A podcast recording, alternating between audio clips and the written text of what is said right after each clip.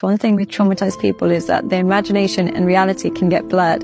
Um, when we fall in love with our imagination, unfortunately, life will keep testing you until, and reality testing will keep occurring until you're forced to face the person they truly are. And it's usually kids or 10 years later or something like that.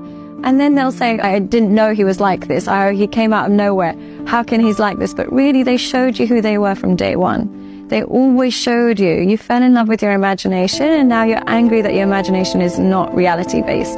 So unfortunately, it doesn't end well. It's better to just be accept the person for who they are, flaws and all, than to live in the illusion that they're going to change.